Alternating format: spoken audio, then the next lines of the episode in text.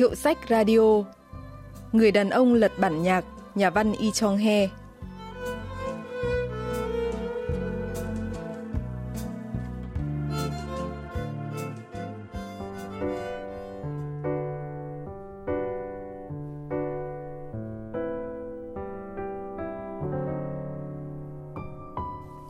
Đó là sáng thứ năm tại công viên khi tôi gặp chú. Tôi đang ngắm cái ao ở phía đông có hình tròn như một đám mây lớn. Một đàn cá coi đồng loạt bơi về một hướng, như thể đang chơi một trò chơi tập thể. Tôi liên tưởng ngay đến hàng vạn con tinh trùng vừa mới xuất trận. Đúng lúc đó, ông chú bèn bắt chuyện với tôi. Nhìn kìa, mỗi khi vẫy đuôi, lú cá sẽ đổi hướng một chút. Cô có thấy đuôi của chúng giống như tay lái của một chiếc xe đạp không? Đó là một người đàn ông gầy khoảng 30 tuổi, với khuôn mặt dài, hơi xương xương, đeo cặp kính gọng sừng đen. Khá tuyệt đấy chứ, lũ cá giống như được gắn vô lăng vào phía sau và tận hưởng phần còn lại, rồi khiêu vũ với vây của chúng. Thật vậy, những con cá chép đang múa vây, vẫy đuôi nhẹ nhàng và tao nhã sau mỗi 5 giây. Chú quả là có cái nhìn tinh tế. Chuyện ngắn Người đàn ông lật bản nhạc của nhà văn Y Chong He được xuất bản năm 2004. Nhân vật chính học năm nhất đại học, Cha của cô, một quân nhân đã nghỉ hưu do không thể được thăng cấp đại tá, rất nghiêm khắc với gia đình của mình. Không ai trong gia đình được ngủ nướng. Sau khi sử dụng phòng tắm thì phải lau khô tường, trần nhà và thậm chí cả sàn nhà. Vì vậy, vào những ngày thứ năm khi không có lớp học, nhân vật chính đã đi dạo trong công viên để tránh sự cằn nhằn của cha. Hay gặp cô qua nhỉ? À vâng, chào chú ạ. Nhân vật chính lại gặp ông chú vào ngày thứ năm – Cô có hỏi nghề nghiệp của ông, nhưng đáp lại chỉ là sự ngập ngừng. Cái đó thì... Nếu khó trả lời, có thể giả vờ chuyển chủ đề, nhưng người đàn ông lại dịn cả mồ hôi và một lúc sau mới cất lời. Tôi làm ở trung tâm nghệ thuật. Chú còn nói những câu khiến người nghe thật khó đoán ra công việc cụ thể như hôm đó tôi đi làm, tuần đó tôi không có việc nên... Hai người uống cà phê ở máy bán hàng tự động rồi về nhà. Họ đi qua khu tập trung những ngôi tập thể nhỏ 3-4 tầng.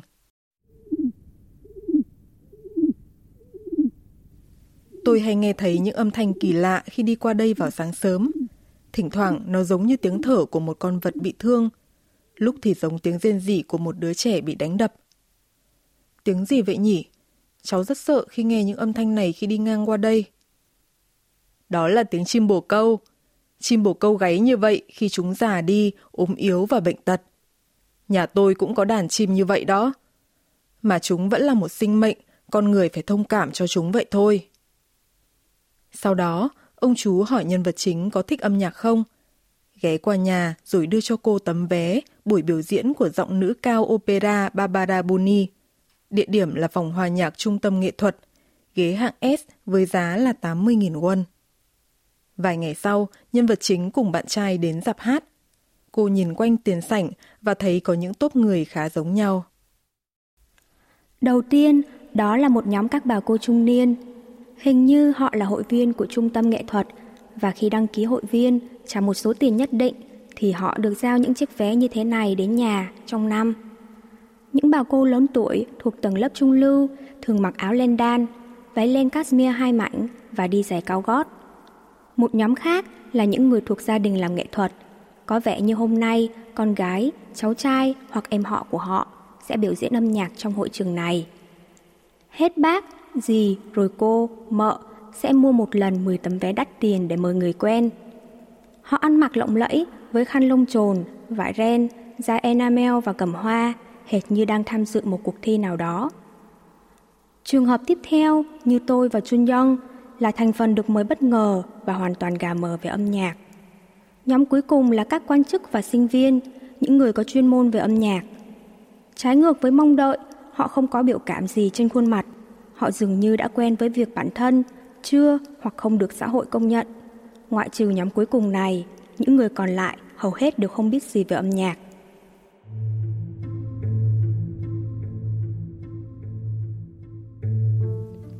tôi còn phát hiện ra một sự thật kỳ lạ. Có những người đàn ông làm nên điểm sáng cho buổi hòa nhạc. Họ thường có khuôn mặt trắng, tóc tai nhã nhặn, mặc vest màu xanh lam hoặc xám và có vẻ ngoài trông khá thông minh. Nhưng cũng có một số người đàn ông nhìn rất tởm. Họ núp sau những cô bạn gái kiêu ngạo, với chiếc cằm cứng nhắc, ánh mắt họ láo liên, trông bồn chồn giữa không gian văn hóa cao cấp. Thật muốn ói khi thấy mấy người đàn ông này cứ đứng như gà dù trước nhà vệ sinh nữ và tay thì cầm túi sách của bạn gái. Nhân vật chính âm thầm phân tích những khán giả đến xem buổi biểu diễn âm nhạc. Nhà phê bình văn học Chon Soo-young chia sẻ. 이 관객들의 분류가 자본주의 안에서 예술이 차지하고 있는 위치를 아주 잘 보여주고 있다. Việc phân loại khán giả này vô hình chung đã phản ánh vị trí của nghệ thuật trong xã hội chủ nghĩa tư bản. Những người làm nghệ thuật, biểu diễn âm nhạc cũng như khán giả đều không thể thoát khỏi thứ logic tư bản này. Ví dụ, nếu bạn nhìn vào khán giả của buổi hòa nhạc này, tất nhiên có những người yêu thích văn hóa, nhưng cũng có nhiều trường hợp coi văn hóa là một thứ hàng hóa xa xỉ để trưng diện. Việc tham gia các buổi hòa nhạc đắt tiền khiến họ cảm thấy mình thuộc tống lớp thường lưu và họ muốn phô trương ra việc này. Vì vậy, những người có tình yêu thật sự với âm nhạc rất hiếm và đáng quý.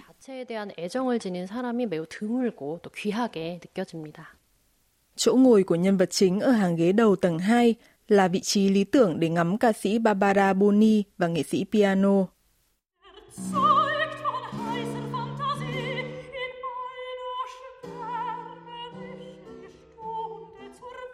Nhân vật chính cũng học piano khi còn nhỏ và từng tham gia câu lạc bộ guitar cổ điển ở trường trung học phổ thông, nên buổi biểu diễn này không hề xa lạ với cô.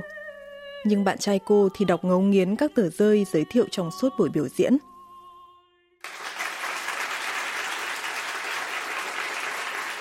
Vào lúc Barbara Boni và nghệ sĩ piano đang chào khán giả, nhân vật chính nhìn thấy một người ngồi khuất phía sau người đệm đàn piano.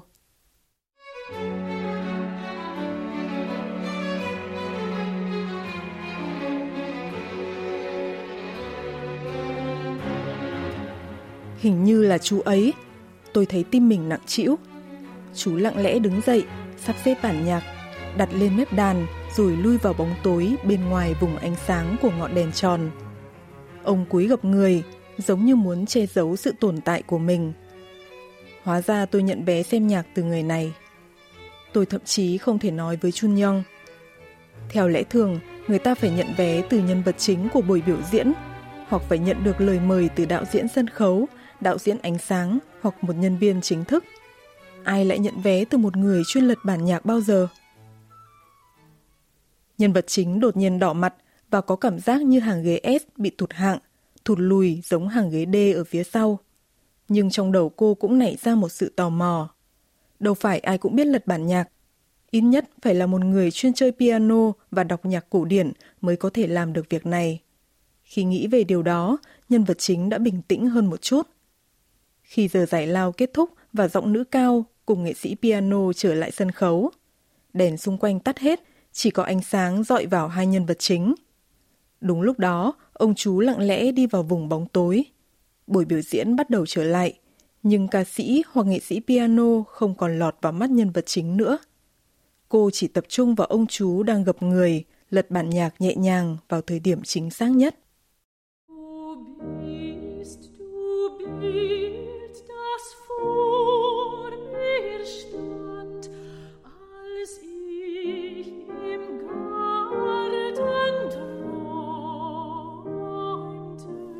Chỉ nhìn từ xa cũng đủ thấy được vẻ chuyên nghiệp của chú. Khả năng nắm bắt khoảnh khắc và lật trang, độ nhanh, sự yên tĩnh và cánh tay chuyển động linh hoạt đều vô cùng điệu nghệ. Ca sĩ Barbara Boni và nghệ sĩ Helmut Deutsch đang ăn ý chơi một giai điệu du dương như nước chảy. Khán giả cũng đắm chìm trong những giai điệu ngọt ngào ấy. Tuy nhiên, chỉ có một người đàn ông trong hội trường đang căng thẳng, nhìn chăm chăm vào bản nhạc. Ông đang ngồi bên mép ghế, thiết tha đón đợi đúng thời điểm trọng đại để làm tròn sứ mệnh của mình. Có phải ông cũng từng là một nghệ sĩ piano? Hay ông từng mơ trở thành như vậy, nhưng ước nguyện không thành và số phận đưa đẩy làm công việc lật bản nhạc này?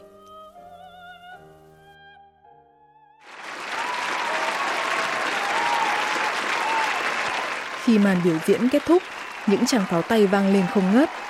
Giọng nữ cao cúi đầu và đưa tay chỉ về phía người đệm đàn. Những chàng pháo tay càng rộn rã. Giống như lúc bắt đầu, chú sắp xếp bản nhạc và đặt nó ở cuối cây đàn piano. Ông lại di chuyển vào vùng tối và đứng như một người vô hình.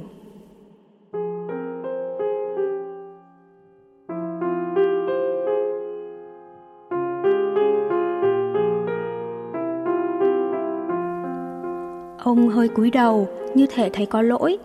Ông nhẫn nại và cẩn trọng thực hiện vai trò không thu hút sự chú ý của mình. Tuy nhiên, vì ông không phải là một người hoàn toàn vô hình, nên tôi vẫn nhìn thấy ông thật rõ rệt. Ông mặc một bộ vest đen, áo sơ mi trắng, cà vạt xám và cặp kính gọng sừng đen. Chính sự tồn tại của ông vào lúc này thật vướng mắt. Ngoại trừ việc lật bản nhạc, ông hoàn toàn không cần thiết cho sân khấu này, một vai phụ điển hình một vai diễn không bao giờ được nhớ mặt gọi tên. Nữ ca sĩ opera và nghệ sĩ đệm piano đã chào nhiều lần, rồi cuối cùng rời sân khấu. Sau đó, người chú cũng lững thững đi theo. Lại sáng thứ năm, sau khi đi đến công viên, nhân vật chính ghé vào một suối nước khoáng và đi bộ về phía nhà ông chú. Và trong lúc cô đang chơi với chú chó vàng ở ngoài sân, thì cánh cửa ban công của nhà chú mở ra. Cô có muốn vào nhà một lúc không? Và có thể uống trà. Trời lạnh nên mũi cô đỏ rồi đấy. Nhân vật chính muốn cảm ơn vì buổi biểu diễn lần trước nên đã vào nhà.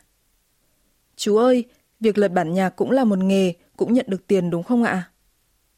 Ông chú nói vai trò của mình là vô cùng quan trọng và ông rất vui khi làm công việc này nhưng nhân vật chính vẫn chưa thể hiểu. Chú nghiêm túc quá, mà mọi người thì không thích điều này. Không thích sự nghiêm túc à? Cô đúng là hiểu thế thái nhân tình đấy, nhưng nó có hoàn toàn đúng không? Đây không phải việc đúng sai, mà là sống như thế nào. Chú sai rồi. Có những thứ có thể khác so với suy nghĩ của cô. Tôi không bất hạnh như vậy đâu. Tôi cảm thấy tự hào khi lật bản nhạc. Tất nhiên việc này làm sao sánh với việc trở thành một nghệ sĩ piano nổi tiếng thế giới và những chuyến lưu diễn âm nhạc hoành tráng. Nhưng tôi sinh ra ở miền núi và chỉ đến năm thứ hai trung học mới lần đầu tiên chạm tay vào phím đàn trong nhà thờ thị trấn. Rõ ràng là quá sức để trở thành nghệ sĩ piano xuất sắc nhất thế giới, đúng không nào? Sao chú không nghĩ tới việc kiếm tiền bằng nghề khác?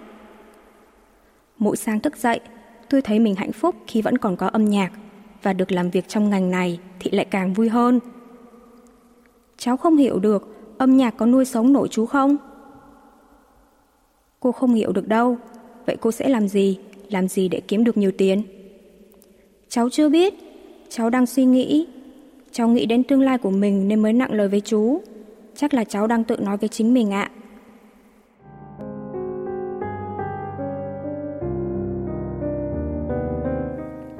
Chú nhẹ nhàng nhìn tôi, đôi mắt trong veo, đôi mắt ngây thơ ấy ám ảnh tôi. Một sự ngây thơ dại khờ mà không tham lam khiến tôi ngứa ran lồng ngực. Ra ngoài đi chú, chúng ta đi ngắm bồ câu trong công viên. Tôi bật dậy, rùng mình một cách khó chịu. Chú cũng lật đật chạy theo tôi. Nhà phê bình văn học John Soyoung phân tích về thông điệp cuối tác phẩm. 이 작품은 예술에 관한 소재를 담고 있지만 좀 넓혀서 인간의 보편적인 삶에 관한 이야기로 Mặc dù truyện ngắn có chủ đề về nghệ thuật, nhưng có thể được mở rộng và khiến ta liên hệ đến đời sống của con người. Trong một xã hội chỉ coi trọng sự dư giả về vật chất, con người thường sống không có lý tưởng hay giá trị. Mọi người chỉ tính toán việc này có kiếm ra tiền hay không. Tuy nhiên, ngoài vật chất còn có nhiều thứ khác cũng giúp cuộc sống của chúng ta trở nên phong phú, ý nghĩa hơn cùng việc lập bản nhạc cũng như một lời nhắc nhở khiến mỗi người trong chúng ta nhìn lại và tìm kiếm những giá trị sống đích thực cho chính mình. 이런 생각을 다시 하게 해주는 작품이 바로 이 악보 넘기는 남자입니다.